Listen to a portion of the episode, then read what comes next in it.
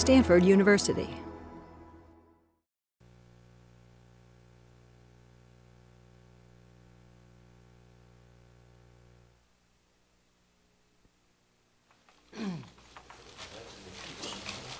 Good afternoon. Welcome to Double E 380. As I mentioned last week, we're ending the quarter with a couple of somewhat theoretical talks, next week's talk being on game theory.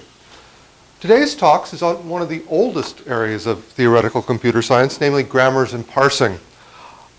Past work has emphasized expressiveness and efficiency, while practical work has concentrated on tools, error handling, and the like. That leaves an interesting gap, minimality, which is hasn't been as widely addressed in grammars and parsing as it is in other areas, considering we always are trying for small in computer science. Um, that is addressed by today's speaker, Bill McKeeman of Dartmouth and MathWorks. Thank you, sir. Uh, nice to be back in this audience. It's been quite a while. Um, there's a little prologue that I want to enunciate to you. This is not something which is new. It actually started more than 40 years ago.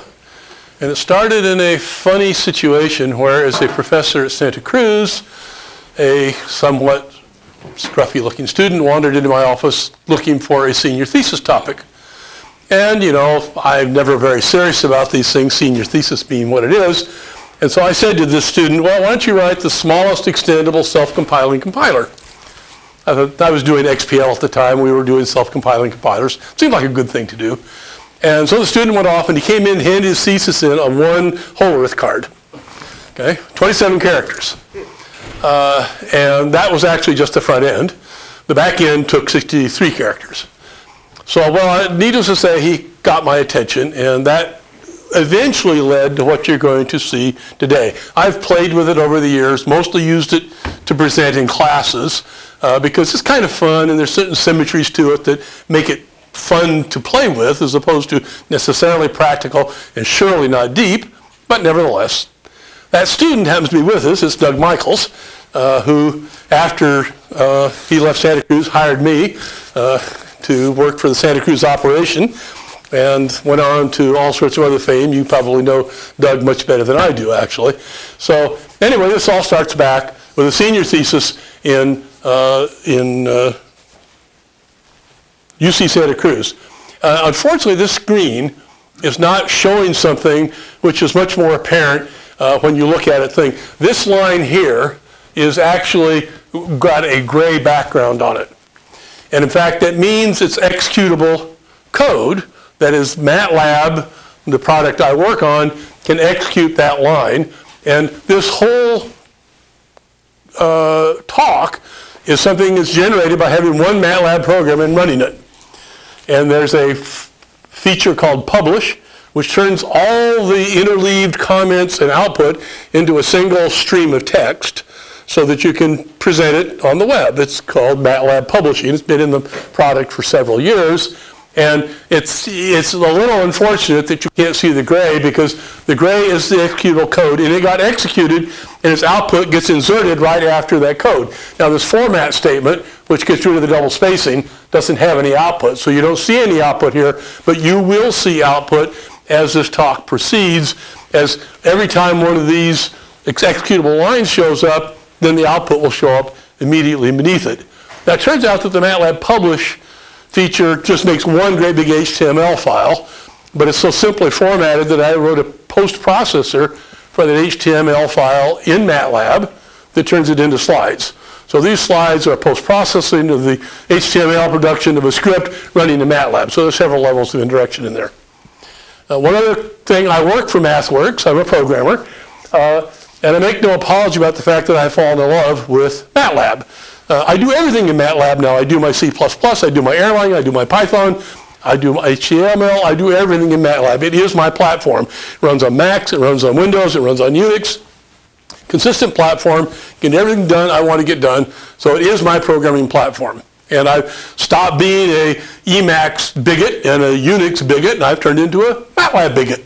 So bear with me if I seem to like some of this stuff better than you might, but think about it, MATLAB has changed over the years, and some of you probably know an old MATLAB that you think is pretty awful. Try the new MATLAB. It's coming along and will get better in the next couple of years. Now, unfortunately, I have to get down here and run this mouse to uh, run through my own previous next stuff. What I want to talk about uh, is self-compiling compilers, or actually executable grammars, which is, turns out that's the solution that uh, Doug came up with. And the idea is that you take a grammar and add a little bit of capability to it. These are very small things, and you see if you can turn them in themselves and grow them and grow them and grow them and grow them. And we're headed to GCC. Okay, the upper end of this thing is a compiler like GCC or JavaC, one of those guys. Uh, so that's where we're going. So I have to introduce a few things. This is the outline of the entire talk. Uh, Input-output grammar, that's a small extension which I will show you the definition of in a minute. Uh, there's certain primitives, that is basically the RGB of my TV set here, the very few things that I can do with it. Everything has to be composed of those primitives. Then I'll give you a little peek at how GEM works, but when you're talking about a program, it's really hard to talk about the program itself. I'll give you a peek at it so you can see the general nature of it, but mostly I'm going to show you what it does and run it for you. So you'll see its cause and effect as opposed to the actual code. The code, however, is available, as is entire talk, as is the entire compiler course in which it's embedded on the MATLAB file exchange. Anybody can download it. At the last time I looked, it was 15 megs compressed, about 19 megs uncompressed. So there's a lot of stuff there, and this is buried down somewhere in the middle of it. I didn't put it on the web for this seminar so you could do it because I'm changing it every day. And when I get back, I'm going to change it one more time. So the best version of this talk, which you're going to see here today, won't show up at MathWorks until probably next Tuesday or Wednesday when I actually get back into the office. I can do it from here, but it's a pain, and there's no real reason. You're going to get it here. Okay, so then there's certain capabilities that come with this notation, with this minimal thing, and I'll show you these basic capabilities, and then I'll start the process of extending them. As we work our way towards GCC, step by step, uh, I'll get tired of that, you'll get tired of that. These things are hard to look at, actually, uh, at some point. So then I'm going to stop doing the extension, having, I believe, left you with the feeling that you could go a lot farther there if you just wanted to.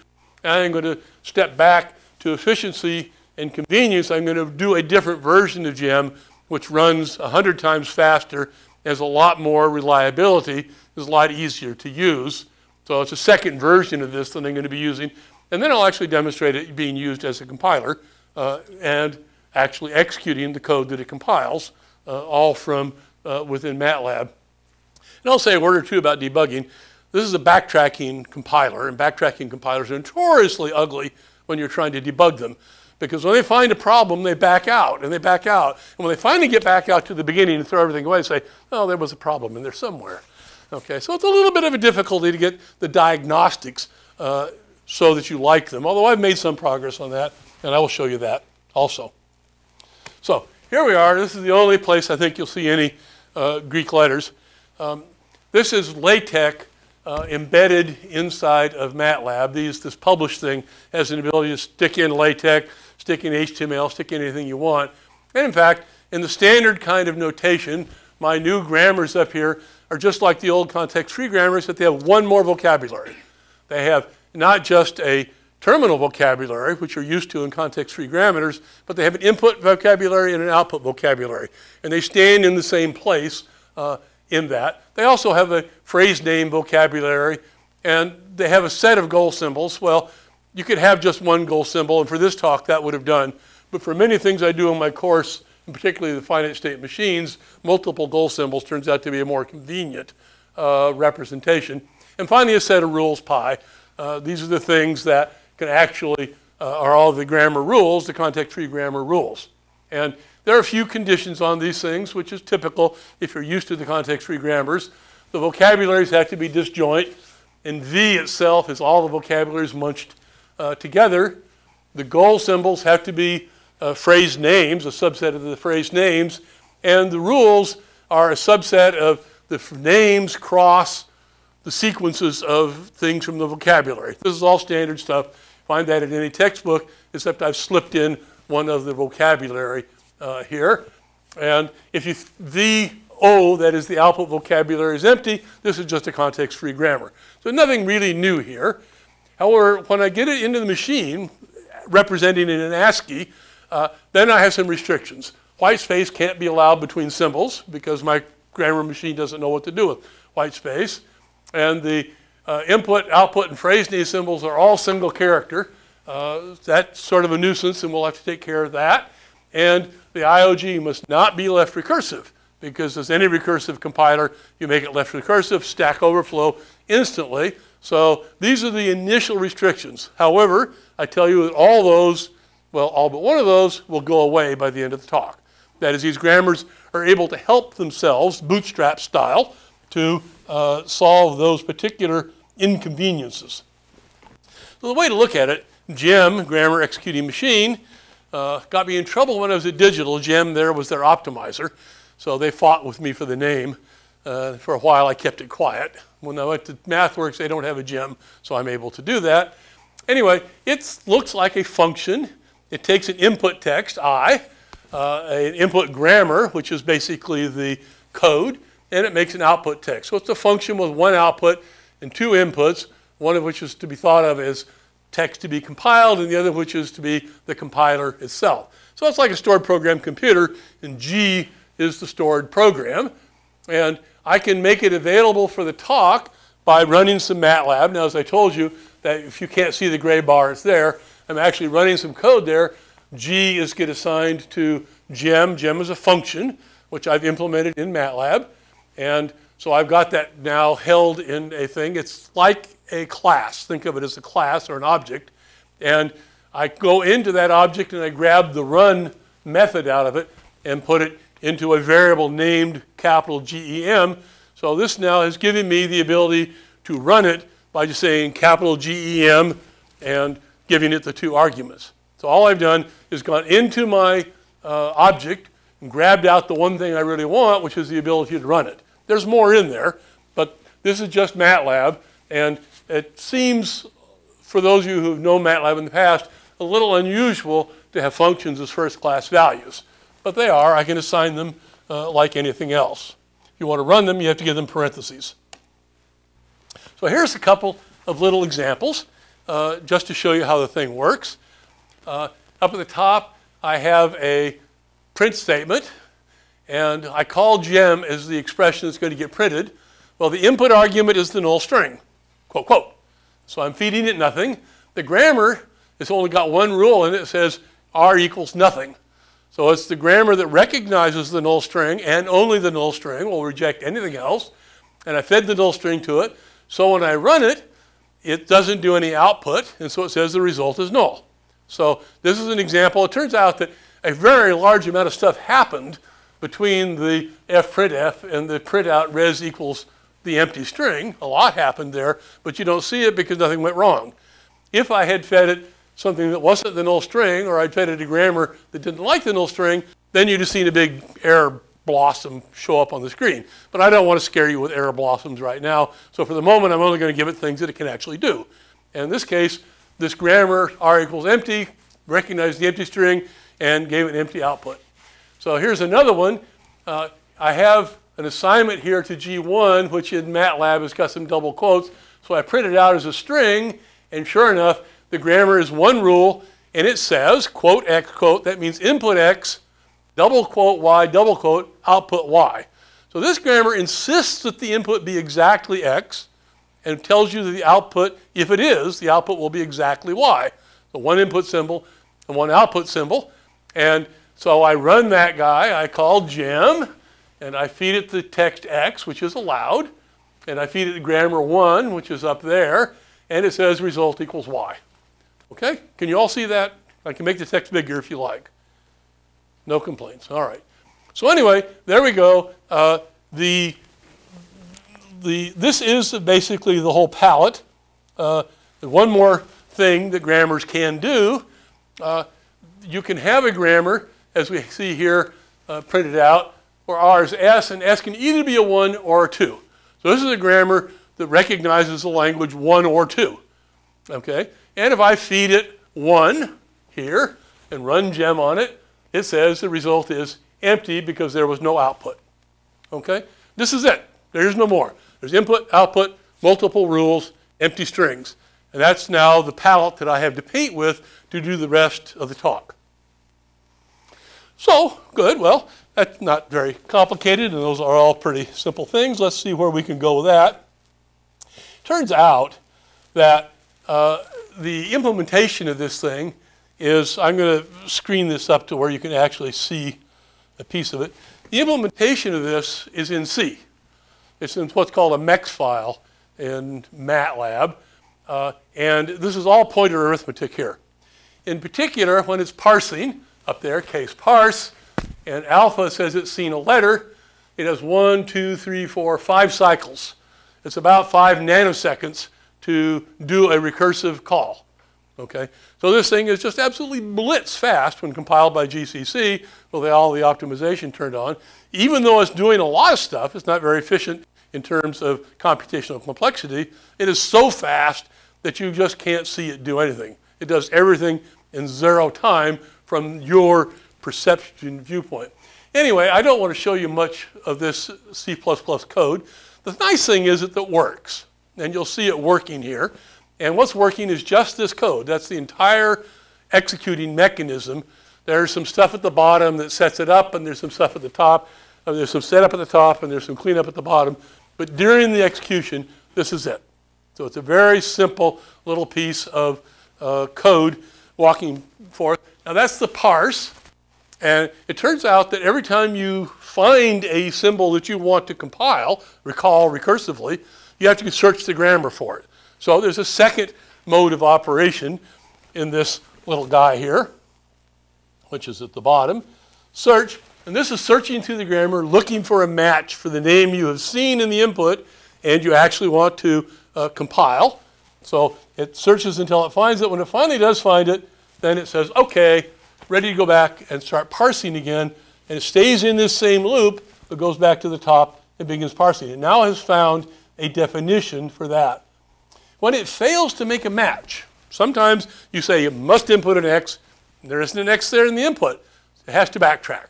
And so what it does, uh, that only shows up here uh, when you uh, get a failure on the input, and it will in fact go and start uh, backtracking, uh, which shows up here. Uh, it runs into the equal, it knows it's done, and it starts backtracking. Backtracking works by actually executing the code backwards. That is, say you've been going forward character at a time. When it tries to backtrack, it just unsews it, going character at a time backwards, and completely undoes the code. So there's no state saving going on here in the backtracking. The code is symmetrical for execute and backtrack. And the backtracker doesn't have to do anything because it's just trying to get back. So it's a slightly simpler piece of code than the forward thing, which actually has to make some decisions. Backtracking just has to get back. So the code absolutely symmetrical, right to left and left to right. It's the assembly language that runs backwards, which was sort of a Valhalla in the days when I was doing compiler writing. So that's a little bit. You see, I've printed out lines 113 to 190 of about 200 uh, of this thing, and you can see the whole thing by downloading the gadget uh, off the web. Well, here's what I've just said. Uh, the grammars can be executed right to left and left to right. And going backwards, they exactly undo what was done going forward. And there's only three things that can happen. If it runs into a letter, that's a recursive call. Uh, if you uh, see an input that you match, you do a shift. Uh, you can move a character to the output with double quotes. Or you may come to the end of a grammar rule, which is a semicolon, and that's a reduce. So it's a shift reduce compiler, run recursively.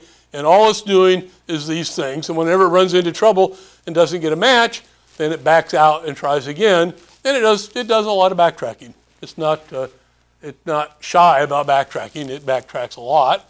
So this is now, if it finally gets down to where all the input's been used up and the stack, the recursion stack is empty, it knows it succeeded. It says, okay, wow, I applied all these rules, I ate up all the input text, and I've recognized whatever your goal symbol was, and therefore I can tell you what the output is. And you only get output if it finally gets down to that stage of empty stack, used up input. Well, it turns out to actually show you any of these things, there are some things which are so tedious that you really, in an audience, don't want to see them. Uh, digits, uppercase letters, lowercase letters, and ASCII, these are character classes which you very often want to use when you're doing language processing. And so I have predefined some classes. This is the one for digit. This says if you see a zero, emit a zero. If you see a one, emit a one. That's simply passing digits along. So that's one of the eight predefined grammars. And I use uppercase D uh, to signify that. Uh, anyway, it's just a grammar. It's in there, and anytime you want to use it, you concatenate it to the grammar that you've written. So your grammar gets longer by these built-in grammars. Uh, otherwise, nothing has changed, except that you don't have to look at these things. The ASCII grammar, as you'll see in just a minute, eh, it's a little long. It's not something you want to watch on a screen. But here's an example of using them. Uh, here I've said, okay, uh, take the grammar R equals D, that's the whole grammar, concatenate onto it digit IOG, that's the one up above, that gives me a longer grammar, and then run that grammar against a 7. Well, this says that R should be any kind of digit. If I find that digit is 7, it says, okay, emit a 7. So it will emit any digit that it sees. And I run it on 7, and sure enough, it says the answer is 7. So it actually did that. And as I say, behind the covers, hey, there's a lot going on uh, down in there. Uh, so here's the first real grammar. And I'm not going to spend a lot of time reading these things to you because I'll put you all to sleep. Uh, and that would be a mistake, I think. In any case, here's the first grammar of any substance in it. Since the executing machine cannot take blanks, I need a way to take the blanks out. And so here is my deblanker. I call it no white. And let me describe, just so you get this idea of how these grammars work, this one in a little bit of detail. So it says here a G is a P followed by a G. Well, that says a G, a P, a P, a P, a P. It's a sequence of P's. And it can be empty. It says a G can be nothing. So this is a sequence of P's. Uh, and what are the P's? Well, the first possibility for P is a blank. Any output? No. So if it sees a blank, it just throws it away and goes back. P is done, goes back up here and looks for another P. The next possibility for P is a new line. And there's no output for that either, so it throws the new line away. Okay, then if it's neither of these, it says, okay, well, let's try one of these. It's an I followed by an A followed by an I. Well, I is defined down here. It says, if you see a single quote, emit a single quote. So that passes single quotes along. So it says, this is a single quote, you saw it, you emit it. A says anything. You see anything, pass it along, any ASCII character, and then you better see a matching single quote and you emit the single quote. So this says pass single quote, any character, single quote, along untouched in the output, including blanks. Whatever A likes here can get passed along. This is the same thing for output. It says if you see a double quote, then emit the double quote. Any character whatsoever is acceptable in the output. You see another double quote, you better emit the double quote to match it up. Okay, that takes care of all the things that have to be protected. Then it says if you see anything else, just pass it along. Okay, that's the end of the grammar, except that I've used A here. So uh, if I'm going to use A, then I have to attach catenate ASCII IOG, which is all of ASCII, to it, so that it can, in fact, find out all those A's are. So that's a deblanker, uh, and it's convenience because I don't have to write these compilers these like these grammars undy blank. And here it is. I've said now, take G, that's the thing that I, that class that I printed out up earlier. Look at the no white element of it. And here it is, and notice that all the white space has been squeezed out of it except between quotes. Now it's not much fun to look at because it goes and goes and goes and goes and goes and goes and goes because it's a lot of ASCII, okay? So usually when I present these things, I won't print out these big long things. I will print it as I did down here, I will search for the first character of the ASCII and then only print from the beginning to that point. And then I will print ASCII IOG uh, right after it. So in this case, when I do all that printing, I get the same grammar up to the place where it started doing the ASCII. That just reminds you that there is another big long grammar tacked on there. That's a convenience. It's a, a kindness of me to you that you don't have to look at that big long set of things going off the screen, they aren't much fun to look at. And you only see them once more in this whole talk. Uh, I tried to get rid of that, but I couldn't. Okay, well, here's MATLAB making me love it. Uh, I now have the ability to deblank a string, so I define a MATLAB anonymous function for ampersand read lambda. It's a function with a single parameter, and it's going to have an expression on the right-hand side, which is g.run. It's going to run this thing. I feed the text to it, and I feed no white as the grammar. So this now will take any input text and squeeze all the blanks out of it and the new lines. And that's a MATLAB function uh, that's doing that. So I'm leaning on MATLAB to help the presentation.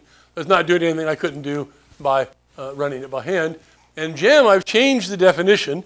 I'm now making GEM scan the grammar. It always has to be deblanked anyway. So sometimes it's wasted. It deblanks something that's already deblanked. But this guarantees me now the GEM will not fail because I forget to take the blanks out, out of the grammar. So I've just defined two functions here that will be convenient uh, during the rest of the, of the presentation. And in fact, to test it, I call scan on this character string here with some blanks in it, and it says the answer doesn't have any blanks in it anymore. So I've made my first step. I've allowed myself the freedom to write grammars that please my eye. Nevertheless, I can squeeze the blanks out and make them please GEM. So the two of us have agreed on this being a good thing. Of course, it's a pain in the neck once you get the blanks squeezed out. Uh, they're really ugly to look at. So the next trick is the antidote to the no white grammar. I want to put the blanks back in so that I can make them readable. That makes I can write them any way I want, and this pretty printer here will put them out. It's an example of its own output. So I want to take just a minute to convince you that this thing is uh, what it says. It sets up here a G is an R followed by a G, and a G is an empty. Okay, that's a sequence of R's. What are R's rules? The first rule here is self-descriptive. Now let me convince you of that. It has a phrase name on the left, it must, and then an equal, and then it has a formula which describes the innards of it. Well, what's the formula? The formula says, well, take any letter, upper or lower case, and you better find an equal, if you do, okay, that's a grammar rule. Started with a letter, it's got an equal. Emit a blank, so that puts a blank between the name and the thing, so that's this blank over here that got emitted by the pretty printer. So then put out the equal, so there's the equal coming out. And now, well, there's the rest of the formula, so we have to go down and look at that. And eventually, you're going to see a semicolon. All these rules terminate in a semicolon. If you do see one, you omit a semicolon, and then you emit a carriage return, uh, and then the semicolon terminating the rule. So that rule absolutely describes itself, except that we haven't looked at what a formula is, but the formula isn't much different than you saw in the deblanker. It just keeps the stuff that has to keep and throws everything else away. Now, it turns out that where in the last one I said P equals A here, anything was allowed in the deblanker, in grammars only letters are allowed. That's all you can put in there because a grammar either has input symbols, output symbols, or phrase names, and that's all it can have. So it's a little more restricted than the deblanker here in only allowing in the right-hand side these three possible things. Okay, well, this guy now can be run. It also turns out to be a syntax checker. If any grammar gets by this and gets pretty printed without causing an error, it was syntactically correct according to my uh, grammar. So, okay, well, we'll show you the pretty printer running later. Here's the final basic trick. The language has input symbols and it has output symbols. And except for the quote marks, they're exactly the same. So if you change the single quotes for double quotes and the double quotes for single quotes, you turn the compiler into decompiler. That is to say, it's going to look for its output and make its input. Okay? All you have to do is switch the inputs and the outputs, quotes, and this is a little grammar that does that. So let's take a brief look at it. Uh, I don't use the capital I here. It says here, if I see a single quote, emit a double quote. Then take any character whatsoever. Now, if I see a single quote, emit a double quote. So that's turned quote a quote into double quote a quote, whatever the a is. So this thing, this little tiny grammar here, and of course has to use the ASCII uh, IOG because any character goes in the A. This grammar now will turn any grammar into any compiler into decompiler, except not all of them are invertible ambiguous grammars are not invertible because you don't know what the answer ought to be. So it will fail sometimes, but it doesn't fail all the time. So here's an example of it actually working. Uh, up there is a grammar for right associative expressions. These are very convenient in a right recursive language. And so what I do for these things, if I see a plus, uh, then I emit rule 1. If I see a minus, I emit rule 2. What I'm really going to make as my output code is the canonical parse. It will tell me the rule numbers that were applied to parse the input. And in fact, to be very specific for those who don't teach compiler writing every day, if I start with a string, hello, give me my chord.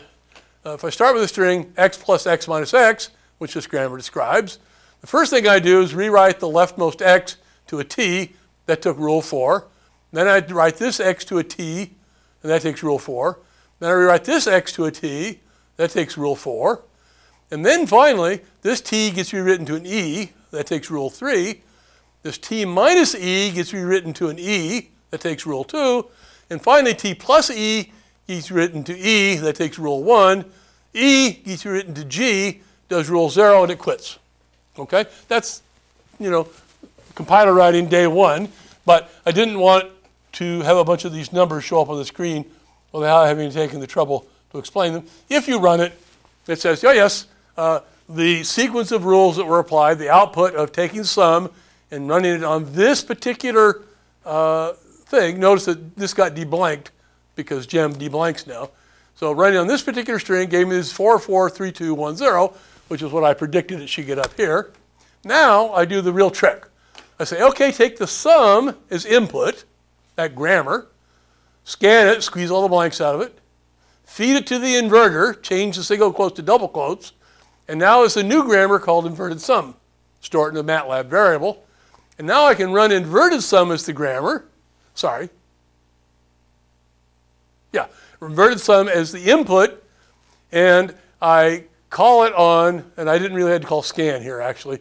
Uh, yes, I did because I'm not calling gem scan g.pretty, and this pretty prints the inverted sum. Well, it hasn't got quite as much taste as I do. I would have aligned these things up, but it didn't, put one space in. But notice that the double quotes have turned into single quotes, and the single quotes have turned into double quotes. So all it's done is a simple transformation of this grammar. Now I take that example parse up here, this character string, I feed it to the inverted sum as the grammar, and it says, oh yes, what you originally compiled was x plus x minus x. So it's able to turn it around and go back. Because why? Because this grammar is one to one.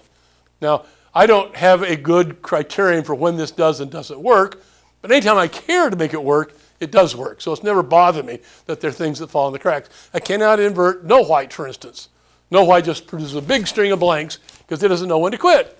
And I told him throw them away, fine. Unthrowing them away means throwing them at you. So no white doesn't do very well uh, if you try to invert it. You can do it, it's just not very interesting. So, uh, now we want to start extending these. Those are the basic capabilities. They all came out of the box. I didn't really have to do anything to do that. So here now, I want to get rid of this business where I can only say single quote, one character, single quote. I like to put a bunch of things between the single quote, I like to put a bunch of things between the double quotes. Because why? Because almost always you want to do a lot of these things at a time. And to do that, I have to change no white a little bit. So this is no white 2, okay? And I've pretty printed it out so you can see it. And there's a special case here. Well, the G's instead of P's, blah, blah, blah, blah. Throw away the blanks. Down to here, it's exactly what it was. Now it says if you see three quotes in a row, save them. Because quote, single quote special in the input strings. You can't embed one in there because it would think it was the end of the string. So I make a special case for three single quotes and another special case for three output quotes, which you can decipher at the bottom. Otherwise, it says, well, uh, if I see a single quote, go down and do phrase R. And phrase R says, well, if I see a single quote, that's good, get back out. That would be the empty string. Otherwise, emit a single quote, any character, emit another single quote, and then recurse on R. So what's happening here is I'm staying inside the character string, putting quotes around every character while it's going.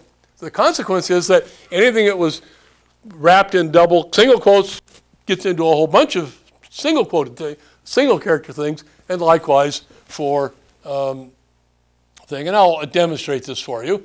Uh, so here we are, and I've given myself now a big fat input symbol here. This is a grammar that accepts no input, and it's going to produce hello world as an output. So I run no white 2 on it, and it says the grammar is H, E, L, all wrapped in their own special output quotes, so that when I run this gem on it, it says, okay, answer equals hello world. So all I've done is taken multiple quotes, put them back into the original format that gem could understand, and it runs perfectly happy, happily with that. And as an exercise uh, to the reader, you can figure out what this one at the bottom ought to do, which is I've got two double quotes here with nothing between them at all. Okay? Well, I won't tell you. Uh, you can download this thing and try it if you like. Uh, all right, so there, it, incidentally, it works. It doesn't cause any trouble. So here we are now. Let's get rid of this right associative stuff. Nobody wants right associative grammars. Let's make a left associative grammar like ordinary folks want. And there's a trick that you use in ML or languages like that to where they are recursive to unwind that to make it left recursive. And what you do is you take the first one up here and then you make plus t emit plus r that recursives. So that gets you the sequence of r's. And this gives you now a left recursive uh, grammar, and that is to say a left associative plus, a left associative minus, a left associative star, and a left associative divide. And down here at the bottom, it's got parentheses. That one line makes it non-invertible. Otherwise, this thing would be invertible. And what does it do? It actually makes reverse Polish, parenthesis-free notation of Lukasiewicz. That's the job. And in this particular case, uh, it makes postfix Polish. That's the job. So I can go ahead and run this guy uh, for you. All this, of course, was run offline, so you don't get to see it. Uh, I could run them here. My laptop's got MATLAB up on it. So here we are, and I say, okay, take this expression, apply postfix to it, and here comes the Polish postfix boiling out. And if you want prefix, the way Lukasiewicz originally defined it, well, you can make a different grammar, which I won't show you, called prefix, and that will give you prefix Polish. Now, this seems like a long way from the compilers that I was talking about in the entree to this thing. But if you think we're a long way from compilers, I simply changed the output symbols uh, in a grammar called GX86 and run it, and it gives you the commands for the floating point stack of the G86. This code would run on a suitable Intel assembler. And all I did was change the Polish to putting out the instructions instead of uh, the actual uh, postfix Polish thing. So we're beginning to see that we actually could get towards making some kind of machine language with this kind of trick. And this wasn't really the important part. The important part here was making sure that we could do left associative expressions, which is what human beings want. Okay, we can. That's taken care of. Well, I get really tired of making all these recursions that I don't want. So how about if we had Kleene star in the grammar? That would be sort of a nice thing. And then I wouldn't have to worry about making that rule for R uh, left recursive. I would simply say an expression is a t followed by zero or more r's. And what are the r's? Well, they were there before. If you see a plus uh, followed by a t, emit a plus. All that does is move the plus across the t to make it into postfix. That's the effect. But now there's no recursion going on here at all. This thing is regular expression here. It's a regular expression here. As to say, it's the Kleene star. And so I would like to make my gadget gem turn my ugly, turn this pretty grammar into something that would be runnable in gem. Okay, I take that as a challenge, and sure enough, we can do that. Uh, the trick here, uh, what the heck, oh, I, that's a bug in my publish. That I left it pers- Ah, doesn't matter. You won't miss it. I'll fix it when I put it up on the web. So, since Gem doesn't know about Kleene star, I have to do two things. One is for every rule R that was R starred, I have to give it a recursive rule. And it turns out what got botched on the top of my slide up here, for every place where R star shows up, I have to put a new symbol in for it, in this case, capital R. So I'm going to replace R star with capital R, and every place I've done that, I'm going to make up a new set of rules which takes care of the recursion. And that gives me two separate grammars. One that I have back substituted for R star, I put an A and R in the place of it. And another grammar which only has these rules here. Okay, so I've got two grammars coming out of this, and I can show you how that goes. It's sort of an ugly bunch of grammars, which you don't really care about. If you do, you can find out. And what it does is then turn my grammar here into a uh, grammar like this. This is the transformed grammar where the R now is showed up where the R star used to be. And at the very bottom of this is appended the two rules defining the R star. And that, to not make a mystery out of it, happens right here, where I take the new grammar with the R star substituted and the new rules that I need, and I concatenate them together. Now, it happens to me the new grammar had the digits in the middle of it, so they showed up here. I couldn't suppress those for you, but there are only 10 of those, so you can probably put up with that. So that's the same grammar, but with the, I can use the star now, but it's going to turn it back into one that the machine can run. So I've made a step in, in improving my compiler writing language by allowing stars. So here I am now running that same expression, except I only have digits here. If I put the letters in, then they had showed up in this grammar, would have been off screen to a point. So this is going to be reverse Polish for just digits. And sure enough, with that star grammar processed into uh, a gem acceptable grammar, I can now get the same result. Now I'm allowed to use star in my grammars. I've made it so that if I've used star, I can transform it away and turn it back into the ordinary uh, kind of grammar that gem can take. So gem hasn't changed in all this. And I can do the same with plus, except it's easier in the case of plus just to go through and look for them. And every place you find a plus, put something that just says R, R star. Just change it into one and then zero or more. It's a much easier transformation to do. So I've done that also. And here I have a grammar using pluses. This grammar says find a bunch of A's, one or more, find a bunch of B's, one or more. What's an A? It says if you find a 1, put out a 0, an O. And if you find a B, if you find a 2, put out a T. So if I feed it the string, that gets transformed. If I feed it the string 11122, then it finds a 111 and then it finds two twos. So it's translated that. And now that means I'm free to use plus.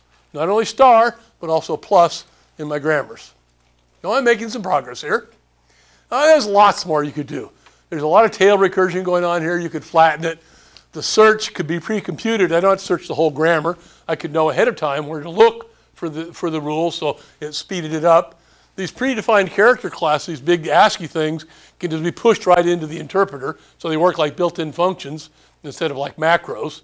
And that 100 factor of 100 speed up right there uh, when you do that. And you can put a lot of internal consistency checks. The embarrassing thing is the code I showed you before, you do anything wrong, it brings MATLAB down in rubble of bits. No MATLAB. Anything wrong. Bad character in the grammar, bad character in the input, down comes MATLAB. No protection at all. It's very touchy code. So I made a bulletproof one uh, here. Uh, I tell my students never to uh, do this kind of stuff, uh, you know, optimize it, but I did it anyway uh, because I liked it. And so now when I run it, uh, I give it the same input and I give it the same grammar, but instead of saying compute ASCII IOG dot thing, concatenating the grammar, I just say act like it was concatenated.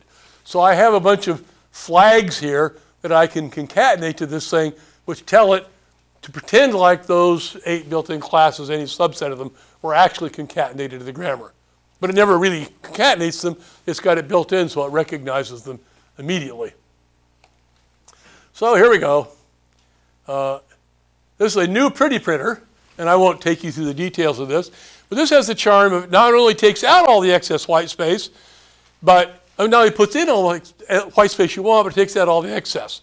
So I can pretty print now a perfectly garbage grammar, squeezes out the white space, and then puts in just what you want. And that's done by having B star here. B says if you see a blank, throw it away. If you see character return, throw it away. So first thing I do is throw away all the white space. And then I do R star, which is the number of, those are the rules that I want to do zero or more of. So this pretty printer now is much steadier, and I have to tell it, expect lowercase letters, uppercase letters, and uh, all ASCII to be passed by, because L is used here, and A is used here, and I don't want to distinguish between upper and lower case in this case. So that's a fancier pretty printer, uh, it's much more stable. Oh, come on. Much more stable. Okay, so uh, I also added to gem some parameters like postfix. So I don't want to go to all the trouble to say use the postfix grammar. I just built it in. So you want to make postfix, you call gem, you give it a string, you say use the postfix grammar. It figures out whether to get the star or the plus, all that stuff straightened out, and it just runs the right grammar so you get your postfix. Likewise for prefix, likewise for invert. So here you go for sum. You say, well, all right, here, take gem, feed it the sum grammar, invert it. Okay. Then feed that to the inverter, inverting it back, and then take that and pretty print it. Okay. So here's the old original sum grammar prettied. I inverted it, inverted it again, and then printed it out with the pretty printer. And since I had all these very convenient flags in here telling me what to do, it wasn't nearly as tedious. So these are mostly creature comforts. You have to understand I haven't done anything here except make the talk easier to give and make the thing easier to use. Okay, charging right along. Uh, here is a little bit of assembly language for an Intel x86. Actually, if you have a, a subroutine in x86, you've got to start with push EBP and move our EBP ESP that pushes the base pointer, moves the stack pointer into the base pointer, and makes a stack frame for what you're doing. And when I run it, I do a push A, which says, and save all the registers, damn it. I don't want to care about which ones have to be saved by the caller and the callee. I just save them all. So these three instructions are my prologue to an Intel uh, subroutine. When you come back out, you have to pop A to get them back out. Now you've restored the world that the outside world thinks you should have. Clear the EAX because you want to say, I succeeded. That's the return code of zero, standard return code from these things. Leave undoes the move RR, return undoes the push RR, well, actually returns the program counter, and that gets you back out. So the very simplest subroutine you can run in Intel is to concatenate these two guys together. So here's prologue and epilogue. I concatenate them together, these strings here, and I uh, run those against a grammar called GASM x86. I'm going to assemble this code, okay? Like any good assembler should, uh, it prints me out a bunch of ugly hexadecimal. But if you know the, la- the language, there's the push EBP, there's the move, there's the leave, there's the return. So that is, in fact, an ASCII presentation of compiled, uh, of assembled uh, Intel code. And uh, I don't want to just quit there. I have another guy called x86, exe x86. I dump that string off into it. It dumps it into the memory of my laptop and it runs it right now. It can't tell those bits aren't made by a real compiler. Uh, so it just runs them. It just says, okay, I'll run those. And in fact, it ran, and the way you know it ran is I didn't get a SegV. Okay, it didn't blow up when I went off into the Intel hardware and came back out. So therefore, we are pretty sure this guy ran. And we're not quite done with this example. I can then invert the assembler. Okay, so here's the assembler inverted. I run it against the assembled output, though that hexadecimal string up there, and it gives me back the assembly language. So it's turned the assembler into a disassembler because the language is invertible. And in this particular case, there were no ambiguities. It was one to one, and so it was able to turn itself back around. Charging right along, here's a little calculator language. Uh, it has four variables A, B, C, and D, and it, there's a little grammar for it. You don't need to know what it is. So I, in fact, uh, this string is called make 31 because it happens to be the answer is 31 for this. So if I run this string on a desk calculator, I would get 31. And I run that string, okay, and I have a little calculator grammar that, cal- that takes care of this language. So I run it against make 31. And since there are digits used in here, I have to append D to it. And so I print out the compiled version of that. And here we go. That's the compiled code for that little bit of uh, just calculator stuff. That's x86 assembler, hexadecimal string uh, that you can see starts with 55 as it always does. Then I say, okay, uh, good.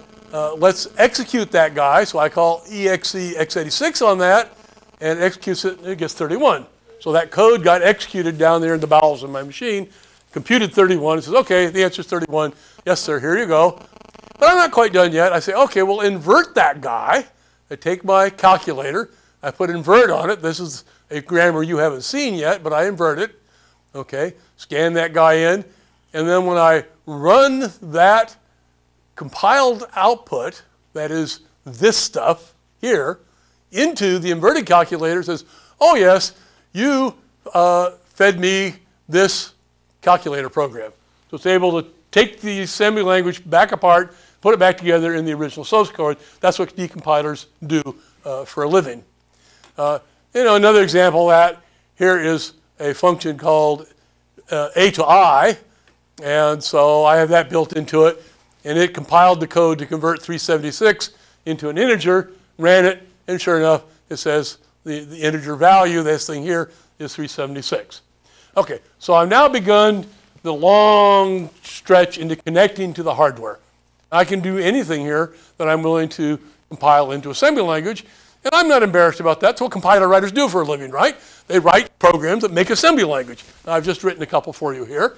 I picked simple ones, but that doesn't mean that you have to stop uh, with simple ones. So, anyway, that's enough of that. Uh, some things, when things go wrong, Gem just blows up. Gem 2, the one that I've just been running, is much more stable against trouble. I've never managed to make it SegV. Uh, but when it backs all the way out, you don't get much of a message. So here we are. I've got a, uh, a little toy grammar here, which says, well, uh, what is the, uh, I pretty print it, an R is an A or an R is a B. If it's an A, you better see an X emit a 1. If it's a B, you better see a Y emit a 2. So I expect either to feed it a 1 and see a 1, or feed, feed it at X and see a 1, or feed it a Y and see a 2. So I feed it at X here, but I have the parameter T turned on, which is my trace flag. So now Gem is going to tell you what it's doing. And there is the internals, line by line, every time it executed something, doing this. And when it finally got done, you can see here, it managed to get an output 1. So it really did do it. So when you want to get down deep into why things aren't working, which you will instantly if you ever try to run these things, then the trace facility tells you what the innards are saying step by step. Sometimes these are hundreds of thousands of lines long, so you have to find some way to handle the fact that they're very long line with searches and the like. Okay, so this is the debugging thing. If it goes badly, it gets up to where the stack gets bigger and bigger and bigger and then starts getting smaller and smaller. You look at the high point, because that's usually where the trouble was, or the farthest point of progress. You either look at the input uh, here, see how far that got, or look at stack, see how it got that deep, and then you start debugging. And if that doesn't work, well, then you start putting print statements in. Um, okay, so what have we done here? This is the talk. Uh, now just a summary.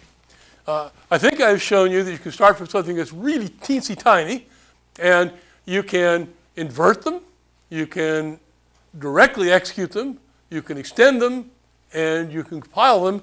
I don't know what else you can do with them, okay? These are toys. These are for my students. I give them to them during the compiler course so they see all this stuff in a very concise uh, thing. And it's nice, it has a little bit of the properties of mathematics. There's some symmetry here. Right and left are symmetrical, in and out are symmetrical. So there's some value uh, in, in having the students actually look at this. If you want to see the whole thing, that's the URL for it. And this is my goodbye.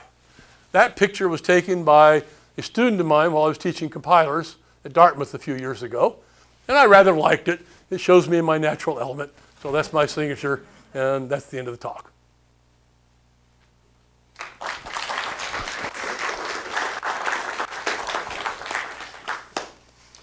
So, questions? Yes? Much of this stuff was in the original thesis. In my thesis? No, no, no. Oh, his. Tell him. Oh, part of it. His thesis and the published paper are online in my thing here, so you can see it. Let me, let me tell you what he did. He did something much cleverer than this, okay? His solution was reverse BNF Polish. I mean, he, he took the thing and turned it into not a sequential code like you see here, but a tree-shaped input, okay? And it was much more concise. The problem was, you know, he never cared about efficiency. It ran like a pig, okay? It was really, really slow. So I don't think we ever finished executing it, right? I don't remember. The Burroughs B5000 was the machine behind this. This mean time between failure and our used machine was so short that we couldn't run his thesis. Of course, I told him then he had to flunk. The deal was to demonstrate he had an extendable self-compiling compiler. He couldn't demonstrate it, so oh well, he published it anyway. Uh, but that that was just the very first piece of this. That is to say, it was the idea of an input grammar, an output grammar, and the fact that you could use it to make a more complicated one. And uh, that was, I mean, you ought to read his, his published paper in the USA Japan Computer Conference. Uh, that'll keep you busy for a while. What year? Hmm? What year? Third USA Japan Computer Conference, 1979, I think. So it's in, in my distribution. If you have trouble finding it, download this thing from the file exchange, and I have buried his paper way down in there, including the little story I told here at the beginning.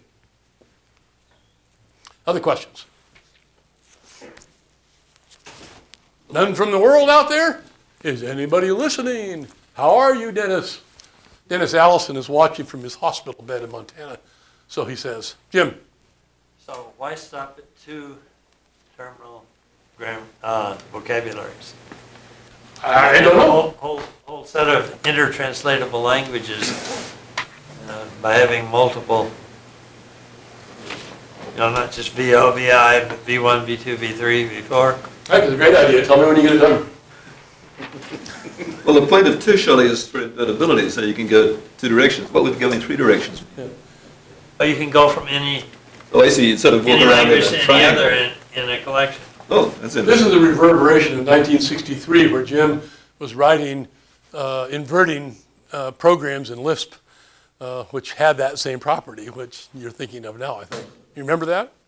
Yeah. So, anyway, I don't know. I have no idea where this can go. This has been a toy for me. It's something to entertain my students, to keep them interested in teaching, uh, what, I, what I have to say. And I must admit that my philosophy of teaching is completely at odds with what they tell you how to do. I don't care what they learn as long as they really, really like it. And if they're excited about it, they will go off with something in their pocket. If you bore them to death, they may learn it, but it's not going to affect their lives. I try to affect their lives. This seems to do the job. Come on. Another thing that uh, you can compare it with is um, uh, combinatory logic, where you've got a very small alphabet. Now, the difference, I think, is that you've got this invertibility thing going for you that you don't normally find in combinatory logic.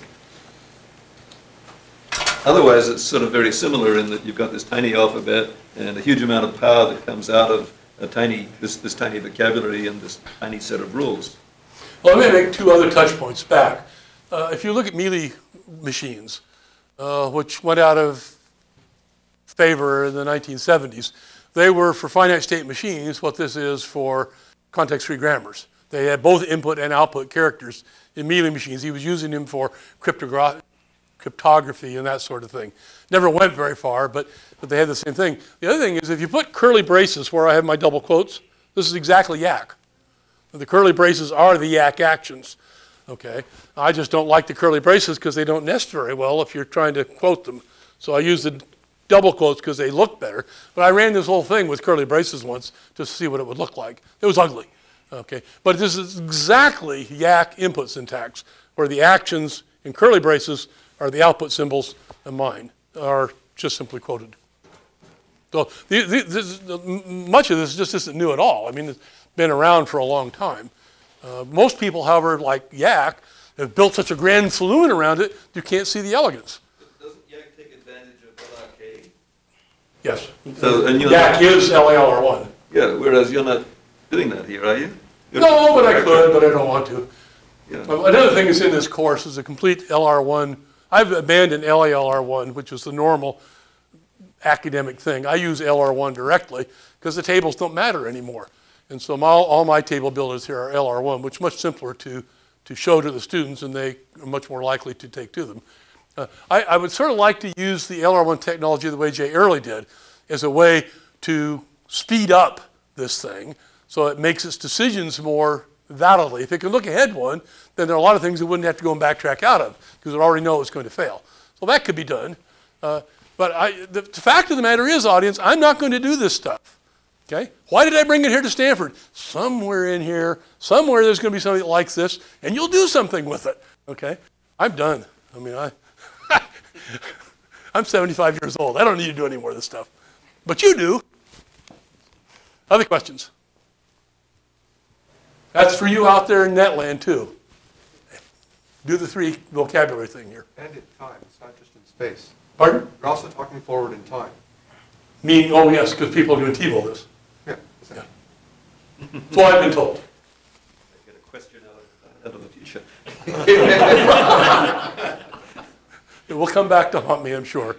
20 years from now, somebody will call me, oh, they'll want to know something about this lecture, which I will surely have forgotten.